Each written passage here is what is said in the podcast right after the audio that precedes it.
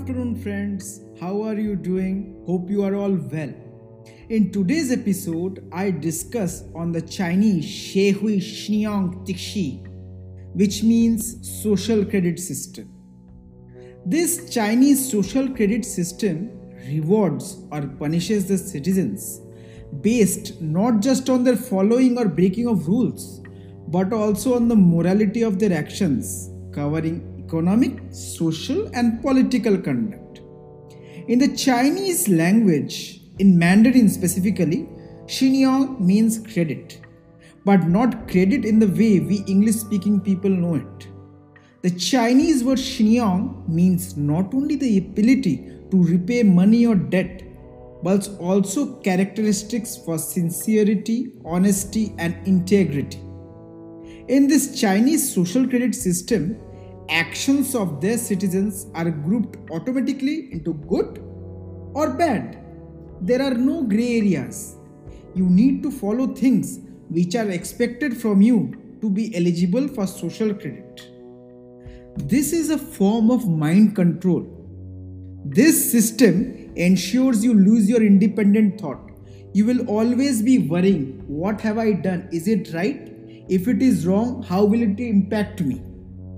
Suppose, for example, you have been found not following traffic signals or have been found jaywalking. You can be barred from buying a train ticket or boarding a train.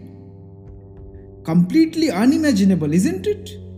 This concept is unique, as in other countries, your Ola or Uber score does not affect your entry to restaurants or any other place, but in China it does. What this Chinese social credit system is doing is using data to set behavioral standards for humans based on the wants of the governments. Completely dangerous. So, if for next time any government decides, okay, whistling is a crime, so if you are found whistling on the streets, you will not get admission to any school, you cannot buy a train ticket, or you may not be even able to rent a house completely illogical and all in the hands of the government. And this is dangerous. And what the Chinese are trying to do with this system in the rest of the world needs to be taken note of. We must stop this immediately. Humans may have disagreements, but free thought can never be compromised.